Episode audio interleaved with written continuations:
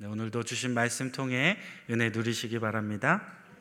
그리고 이렇게 새벽 재단을 사모하여 예배의 자리 그리고 또 기도의 자리에 나오신 우리 성도님들 주님의 이름으로 환영하고 또 축복합니다. 네.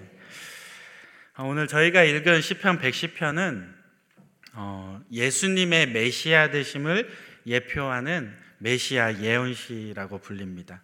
어, 굳이 형식을 나눠보자면 제왕시로 분류되는 시편이라고 할 수 있습니다. 제왕시란 무엇일까요? 어, 오늘 표제어에 보면 다윗의 시라고 적혀 있는데 어, 이 제왕시는 하나님의 백성들의 삶 속에서 이 다윗 왕조 왕으로 등극하거나 어떤 권세를 누리는 이 다윗 왕조의 역할을 주제로 하는 그러한 시편입니다. 어, 그럼 다윗 왕조의 역할은 무엇일까요? 네, 제가 오늘 질문이 너무 많죠. 시작부터. 네. 역대 다윗 왕조의 왕들은 구약 시대의 어떤 메시아라 불려지는 대표적인 인물들이었습니다. 어, 우리가 흔히 생각하는 메시아, 어, 우리를 구원하시는 분, 예수 그리스도. 이것은 우리 기독교에서 정의 내리는 메시아고 원래 이제 메시아의 뜻은 다들 아시죠? 기름 부음 받은 자라는 뜻입니다. 기름 부음 받은 자. 그래서 고대에는 기름 부음 받은 자들이 어떤 신탁을 바꿔서 막 힘을 크게 내고 놀라운 일들을 해내고 그래서 고대에 구원하는 자 그리고 또 해방시키는 그러한 사람들을 지칭하는 표현 어, 특별히 유대 지도자들, 왕, 그리고 어, 대제사장, 선지자 이런 사람들을 가리켜서 이제 하나님께 기름 부음 받았기 때문에 그들을 향해 메시아라고 불렀던 것이죠. 근데 우리 기독교에서 이제 이 메시아라는 용어를 죄로 인해 죽을 수밖에 없었던 우리 인간들, 우리들을 죄로부터 건지시고 죄의 삭은 원래 뭐예요? 사망, 그죠? 죽을 수밖에 없는데 죄로부터 건지시고 영원한 생명으로 인도해 내 주신 그분, 영적인 구원자, 즉 예수님을 메시아로 믿는 것은 우리 기독교의 전통이죠. 자, 저는 오늘 어, 이 메시아 시편, 이 제왕시, 오늘 이 말씀을 준비하면서 다윗이 참 부럽다는 생각을 많이 했습니다. 어, 그런데 무엇이 부러울까요? 혹시 말씀 읽으면서 저처럼 다윗이 부럽고 또 질투나신 분 혹시 계신가요? 안 계세요? 계세요? 지금 다들 뭐가 부러운지 모르시는 거죠? 오늘 저희가 이제 함께 읽었던 시편 110편은 어, 다윗이 선지자라고 불리게 되어진 결정적인 근거를 어, 제공하는 말씀입니다. 사도행전 말씀에는 다윗에 대해 이렇게 기록하고 있어요. 사도행전 2장 30절 말씀인데 제가 읽어 드릴게요. 그는 선지자라. 하나님이 이미 맹세하사 그 자손 중에서 한 사람을 그 위에 앉게 하리라 하심을 알고. 다윗에 대한 평가인데 그는 선지자래요. 다윗은 이미 어, 메시아의 도래, 메시아가 자신의 대를 통해서 이제 나 태어나실 것, 나실 것과 그리고 또 그분의 부활과 승천 그리고 재림까지도 모두 알고서 이 시편의 말씀을 통해서 우리에게 계시해 준 선지자가 바로 다윗이었다는 거예요. 그런데 부러워요, 안 부러워요? 아니 하나님께서 이 다윗에게 어, 막 완전 모든 것을 다 몰아서 다윗에게 주셨다는 거예요. 그래서 전 그게 너무 부러운 거예요. 사람이 이것을 잘하면 저것은 좀 못하기도 하고 이것을 가졌으면 저것은 좀 못 갖기도 해야지 인간미라는 것이 느껴지는데 다윗은 모든 걸 다 가졌어요. 근데 어떻게 안 부러울 수가 있겠어요? 열왕기상 4장에 보면 이 다윗이 이루어 놓은 것들을 고스란히 물려받은 어, 솔로몬, 이 솔로몬이 누렸던 영화가 어떠한지 아주 잘 기록되어 있어요. 종교적으로 그리고 군사적으로 행정적으로 모든 권력을 한 손에 쥐고 얼마나 강하게 그것을 휘둘렀는지를 보여주고 있어요. 그리고 또 그가 얼마나 경제적인 풍요로움을 누렸는지 얼마나 많은 부를 가지고 있었고 그것을 막 성전에 가득 금치를 하고 막 이렇게 해도 남아 도를 만큼 그렇게 풍요로운 것까지 누렸다는 거죠. 이처럼 모든 부와 권력 그리고 명예를 누렸던 다윗 왕에게 무엇이 부족하였기에 그에게 미래까지도 내다보고 예견할 수 있는 놀라운 하나님의 특별한 지혜를 그에게 주셨다는 거예요. 아직도 안 부러워요? 다들 부러워할 때까지 해야지 제가. 온갖 재력과 권력을 다 가진 왕인데 거기에 미래까지 예견하는 선지자였어요. 또 성경은 다윗을 뭐라고 말하냐면 내 마음에 합한 자라. 하나님의 마음에 합한 자라고 하는 아주 최고의 칭찬과 찬사를 다윗에게 해 주었다는 거예요. 부러워요, 안 부러워요? 네, 부럽죠. 네, 이제 조금 대화가 되는 것 같아요. 네. 그 공평하시다는 우리 하나님이 때로는 아예 대놓고 이렇게 편애를 하는 분은 아니실까? 라고 하는 실없는 의심도 하면서 제가 오늘 말씀을 준비했는데 이러한 다윗이 오늘 시편을 통해서 찬미하고 높여드렸던 우리 하나님 그분은 어떠한 분이신가?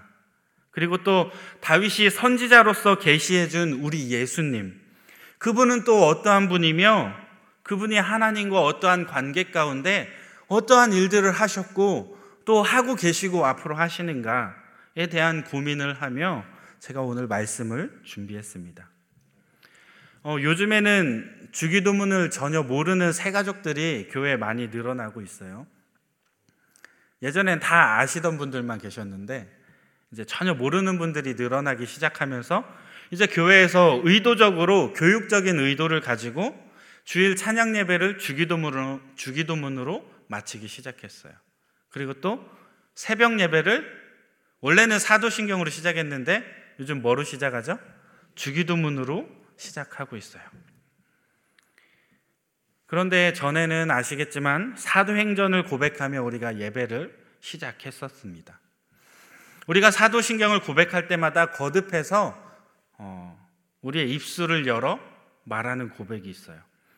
독생자 예수 그리스도를 우리가 믿으며 그분께서 십자가를 지셨고 그리고 부활 승천하셔서 어디에 앉아 계셨어요? 하나님 우편에 앉아 계시다가 결국에는 심판주로 다시 오실 것이다. 라는 것을 고백하는 게 우리 대한예수교 장로의 기독교의 어, 신앙의 고백인 것이죠. 혹시 이것과 다른 믿음을 가지신 분 안 계시죠? 네. 이와 다른 믿음 가지고 계신 분들은 지금 여기 앉아 계시면 안 돼요. 왜냐하면 저희 교회는 신천지 및 이단 사이비 들의 방문을 엄격하게 금지하고 있어요. 이거 신고할 수 있는 거니까 이게 다른 신앙을 가지고 있는 분 있으시면 안 돼. 아셨죠? 자, 어쨌든 저희는 그러한 신앙을 가지고 매번 하나님 앞에 고백을 하고 있다는 것이죠. 그리고 이러한 사도신경의 고백 안에는 예수님께서 하나님과의 관계 가운데 어떠한 분이신가, 그리고 그분이 어떠한 역할을 하시는지 이 공간적인 비유법을 통해서 잘 표현해 주고 있습니다. 예수님이 어디 계시다고요? 지금? 하나님 보좌 우편에. 거기서 우리를 위해서 중보하고 계세요. 우리를 위해서 기도하고 계신 분. 그런데 이러한 신앙 고백의 근거가 바로 오늘 시편 말씀이라는 거예요. 본문 1절 말씀은 어, 신약 성경에 여러 곳에서 인용되는 구절입니다. 그리고 또 어, 오늘 본문 시편 110편은 지금 1절을 포함해서 성, 신약 성경에서 가장 많이 인용되어지는 구약 성경이 바로 오늘 시편 말씀입니다. 우리 함께 본문 1절 말씀 같이 한번 읽어 볼게요. 1절입니다. 시작. 여호와께서 내 주에게 말씀하시기를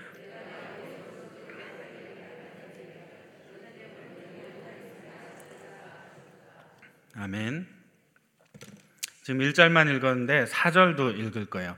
어, 1절과 4절 말씀은 과거 선지자들의 예언과 어떤 비슷한 형식으로 쓰여진 것을 보게 돼요.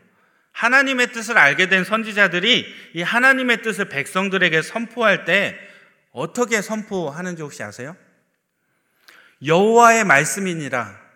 여호와께서 말씀하시기를 이렇게 이렇게 말씀했으니 너희는 이렇게 해라.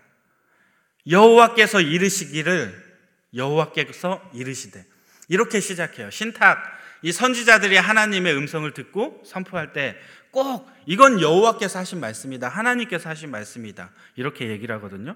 근데 오늘 말씀 역시 그렇게 이야기하고 있어요. 여호와께서 내 주에게 말씀하시기를 하나님이 하신 말씀이라는 거죠. 본문 4절 말씀도 우리 한번 같이 읽어 볼게요. 4절입니다. 시작. 이르시기를 너는 멜기세덱의 서열을 따라 영원한 제사장이라 하셨도다. 아멘. 여호와는 이렇게 이르셨대요.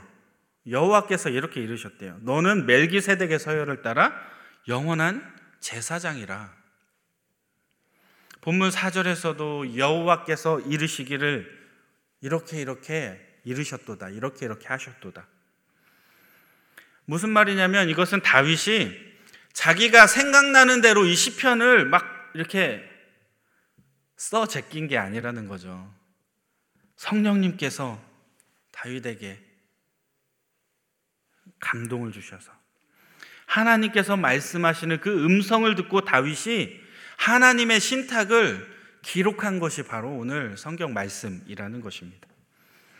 마치 다윗 왕조가 만들어질 때 이 시편 110편을 이제 왕이 즉위할 때마다 사용했던 시편이기도 한데 어, 왕의 대관식 때 사용하기 위해 만들어진 시편처럼 보여질 수도 있어요. 그런데 조금 깊이 들여다보면 루터가 오늘 시편 110편 말씀을 가지고 이렇게 얘기해요.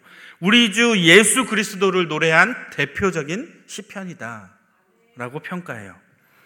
이 루터가 그렇게 평가했을 만큼 그리스도의 사역을 잘 표현해 놓은 시편이 바로 오늘 시편이라는 것입니다. 1절 말씀을 보면 너는 내 우편에 앉아 있으라라는 신, 탁이 내려왔어요. 고대에는 어, 공식 행사에서 왕의 오른편에 앉은 사람은 굉장한 권력가예요. 그 나라의 2인자라 해도 과언이 아닐 만큼 권력을 누렸던 사람이죠. 즉 왕을 대신해서 어떤 나라의 정책을 집행할 수 있는 권한을 갖고 있는 사람들, 그 사람들이 왕의 우편에 앉는 사람들입니다. 다윈 역시도 하나님께 기름 부음 받아서 왕이 되었어요. 그래서 하나님의 뜻대로 하나님께서 원하시는 대로 이스라엘을 통치하도록 그의 권한을 위임 받았습니다. 더 나아가서 다윗뿐 아니라 유대의 모든 왕들은 어, 사절 말씀에서 읽었던 것처럼 하나님과 백성들의 그 사이를 중재하는 역할, 이게 누구의 역할이냐면 원래 제사장의 역할이에요. 이 제사장직 임무를 함께 위임받는 전통 위에 이 대관식을 치렀던 사람들이 바로 유다의, 유대의 왕들이었습니다.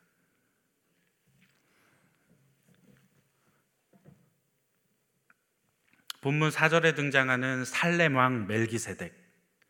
그가 바로 그러한 왕의 아주 표본이었죠.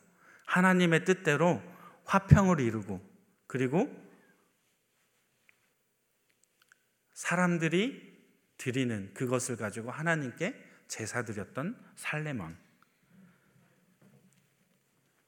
이렇게 제사장으로 임명된 왕은 백성들을 대신해서 하나님 앞에 나아가는 그 일을 감당하게 됩니다.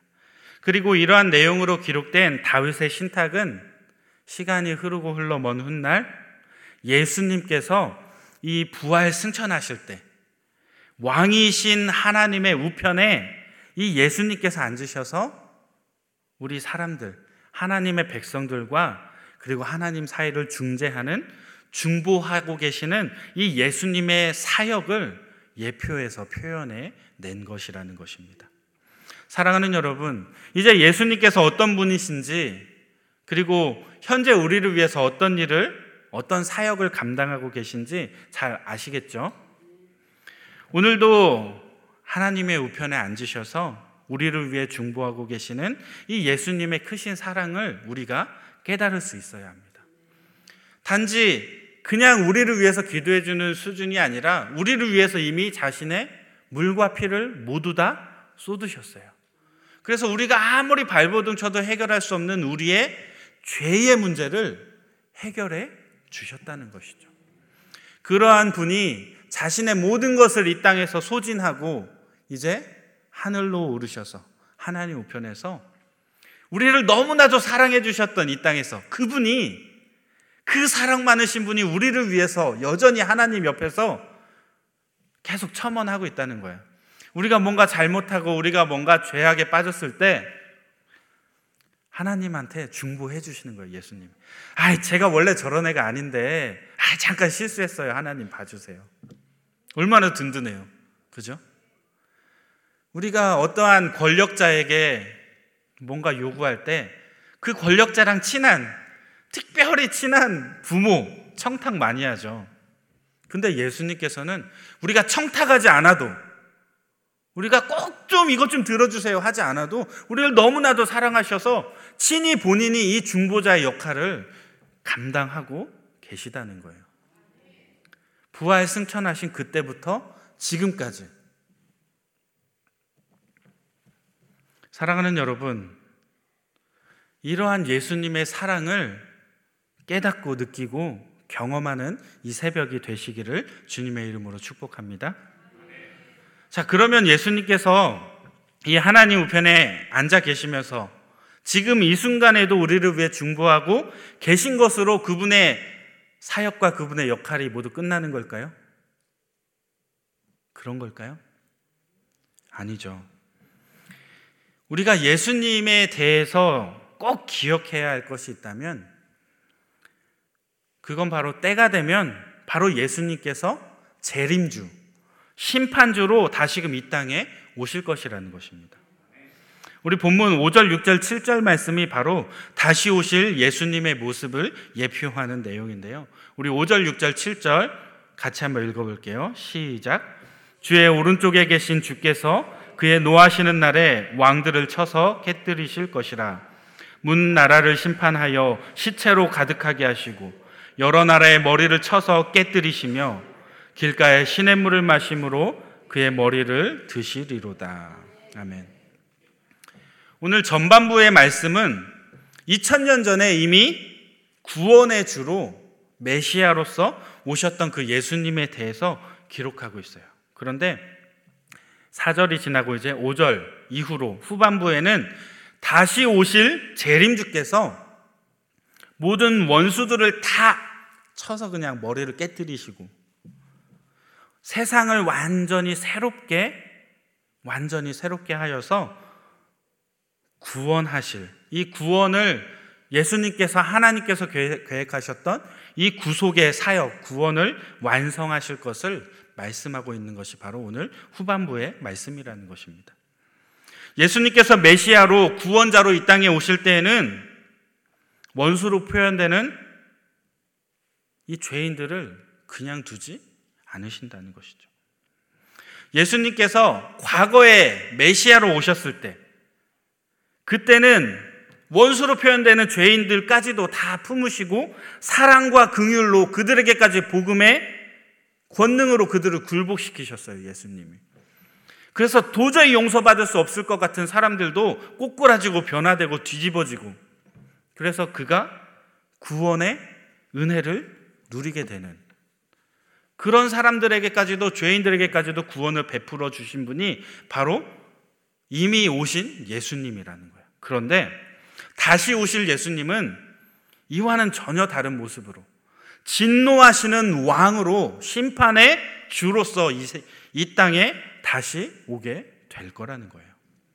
그때는 어떠한 자비도 어떠한 긍휼도 없는 아주 무서운 심판이 우리를 기다리고 있을 것입니다. 반대로 우리가 온전한 믿음으로 무정, 무장하고 구속함 받은 우리 성도들은 심판이 아니라 영원한 하나님 나라에 들어가게 되는 그래서 기쁨과 평안과 안식을 누리는 그 날이 될 것이라는 것이죠. 살아가는 여러분, 재림의 날은 모든 죄인들에게는 멸망하는 날입니다. 아주 가혹한 날로 어떤 자비도 긍휼도 찾아볼 수 없는 잔인하고 비참한 심판의 날이 될 것입니다.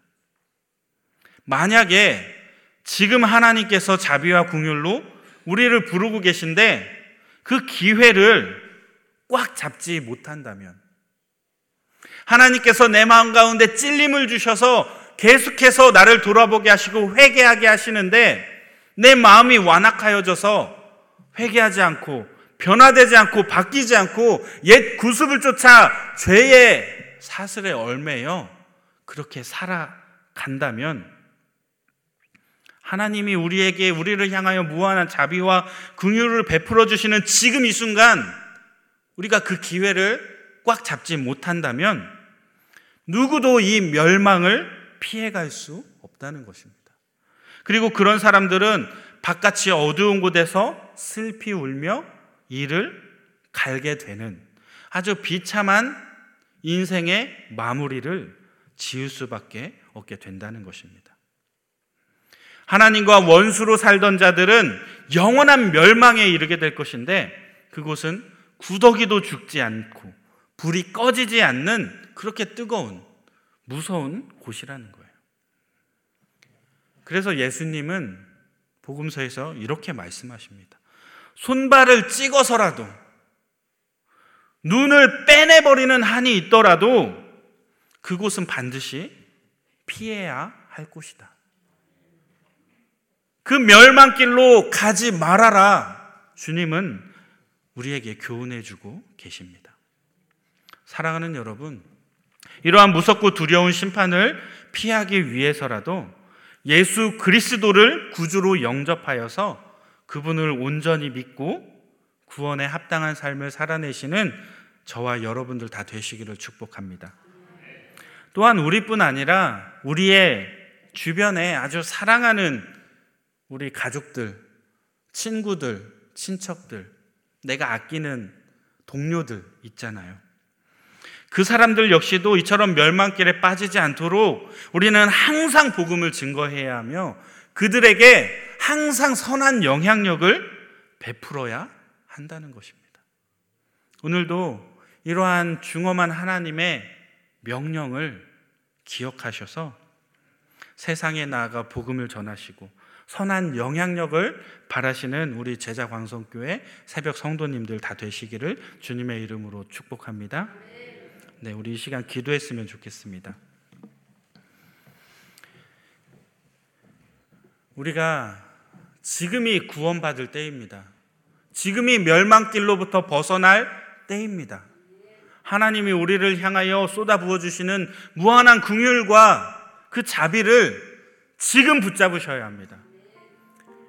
내일, 모레, 언젠가는 이렇게 미루고 미루다가 지금 당장 예배 끝나고 돌아가는 길에 하나님 재림하시면 어떡하실 거예요? 우리는 항상 다시 오실 예수님을 기다리며 그것을 기대하며 살아가는 사람들입니다. 지금 당장 예수님 오셔도 우리가 평안하고 떳떳할 수 있도록 이 순간 이 새벽에 마음껏 우리의 죄악된 모습들 쏟아내시고 회개하시고 돌이키셔서 정말 다시금 하나님이 예수님께서 우리에게 부어주신 그 긍휼과 자비를 붙잡고 그 은혜를 경험하는 이 새벽이 되게 해달라고. 우리 다 같이 주여 한번 부르신 후에 기도하겠습니다. 주여! 할렐루야 사랑해 주님. 이것이 웬 은혜요, 웬 영광인지요. 하나님, 수만 번, 수천 번, 수억 번 죽어도 부족한 이 영혼을 너무나도 사랑하여 주셔서 나의 죄를 해결하여 주시고 내가 하나님 앞에 다시금 나와 이렇게 주님의 동역자로 사역자로 쓰임 받게 하시니 이것이 웬 은혜인지요? 하나님 부족한 이 영혼 용서해 주시기 원합니다. 오늘도 회개의 자리에 나아가며 내 머리를 가슴을 찢고 하나님 앞에 회개하기 원합니다. 이 시간 통해하는 심령들의 기도를 들으시고 응답하여 주셔서 이 시간 새롭게 되게 하여 주시고 우리가 변화되게 하여 주셔서 하나님 기뻐하시는 모습으로 다시금 이 땅 평안을 누리며 살아가게 하여 주옵소서. 지금 당장 예수님께서 이 땅에 오실지라도 우리가 두려움 없게 하여 주시되 다만 안타깝고 사랑하는 마음으로 우리 이웃을 향하여 우리 가족을 향하여 우리 사랑하는 이들을 향하여 복음을 선포하고 베풀 수 있는 시간을 허락하여 주옵소서. 저희들 주님 말씀을 전하기 원합니다. 복음을 선포하기 원합니다. 우리를 위하여 이 땅에 오신 예수님과 그리고 이제 다시금 심판주로 오실 예수님을 기대하며 살아가는 우리들 주님 기억하여 주셔서 모든 순간 하나님 기뻐하시는 모습으로 살아가게 하여 주옵소서. 주님을 바라고 갈망하게 하여 주옵소서. 우리를 용서하여 주시옵소서. 사랑해 주님 감사합니다. 이것이 웬 은혜인지요. 정말 수천 번, 수만 번 죽어도 죽어도 돌이킬 수 없는 이 죄인들을 하나님 사랑하여 주셔서 독생자를 보내주시고 예수 그리스도의 보혈의 능력으로 힘입어 죄의 문제를 해결하게 하시니 감사를 드립니다.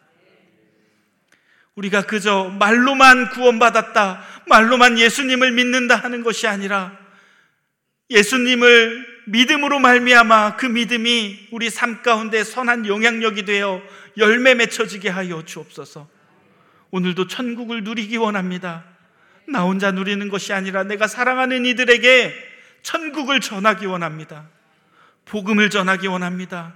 예수 그리스도를 전하기 원합니다. 주님이 지으신 십자가를 전하기 원합니다. 우리를 통하여 역사하여 주시되 하나님의 나라가 이 땅 가운데 펼쳐지게 하여 주옵소서. 오늘도 주님 믿고 의지하고 나아가오니 주님 동행하여 주시되 주님의 선한 일꾼으로 마음껏 사용하여 주옵소서. 오늘도 지켜 보호하여 주옵소서. 우리를 책임져 주실 우리 주 예수 그리스도 이름으로 기도드립니다. 아멘. 주여, 주여, 주여. 할렐루야, 사랑해 주님 감사합니다. 오늘도 저희를 붙잡아 주셔서 이 새벽 주님의 전에 나오게 하시고 예수 그리스도께서 우리를 위하여 하셨던 사역과 하고, 있, 하고 계신 사역과 또 앞으로 하실 사역에 대해 다시 한번 짚어보고 돌아보게 하시니 감사를 드립니다.